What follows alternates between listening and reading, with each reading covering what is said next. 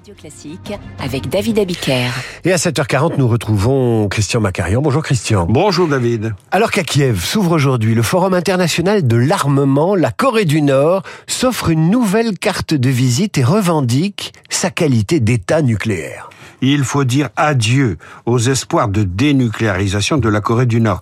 Hier, mercredi 28 septembre, par un discours du leader suprême Kim Jong-un, la politique de construction de la force nucléaire de la République démocratique de Corée est devenue une loi fondamentale de l'État.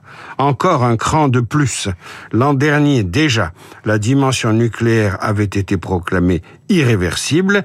Cette fois, l'atome devient indissociable de la nation nord-coréenne, comme si la bombe était un élément de définition même du pays, au même titre que son président. Alors qu'est-ce que ça change concrètement? Rien, mais quand même, quand même beaucoup.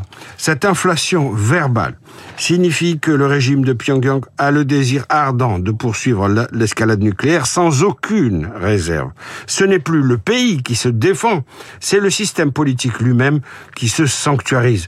L'usage de la bombe atomique sera donc automatique au cas où des forces extérieures s'aviseraient de vouloir simplement modifier les mécanismes institutionnels ou évidemment changer de dirigeant.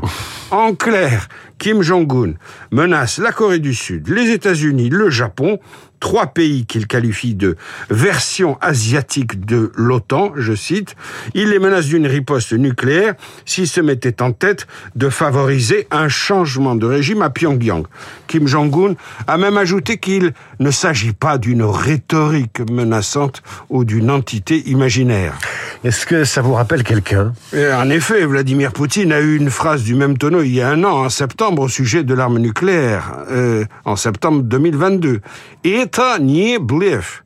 Ce n'est pas du bluff, a-t-il dit. En fait, Kim Jong-un agit un peu lorsque la Chine publie sa carte nationale. On en a parlé ici même il y a quelques semaines.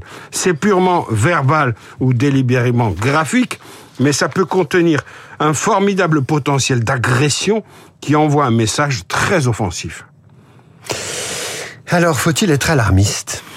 Écoutez, peut-être pas dans l'immédiat, mais lors de sa rencontre avec Vladimir Poutine la semaine dernière, Kim Jong-un a demandé à la Russie de lui fournir des armes sophistiquées du type avion de chasse, missiles, sous-marins, autant de vecteurs potentiels de l'arme nucléaire. Il faut rappeler que de 2006 à 2017, la Corée du Nord a procédé à six essais nucléaires.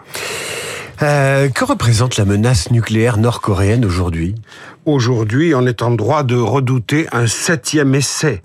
Il y a quelques jours à peine, lors du débat général de l'Assemblée générale de l'ONU, la Corée du Nord a prévenu qu'elle considérait qu'elle était à l'heure actuelle au bord d'une guerre nucléaire. Soyons lucides, David.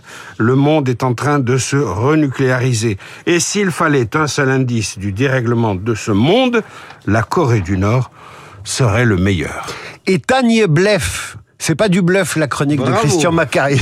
J'ai retenu ça. Ce sera les seuls mots de russe que je connais. Les cartes dépliées, la géopolitique expliquée, le fracas du monde remis en ordre chaque matin à 7h40. C'est avec Christian Macarian. À suivre, les Français et les maths. Une équation compliquée. C'est le journal imprévisible de Marc Bourreau, Radio Classique. Il est 7h43.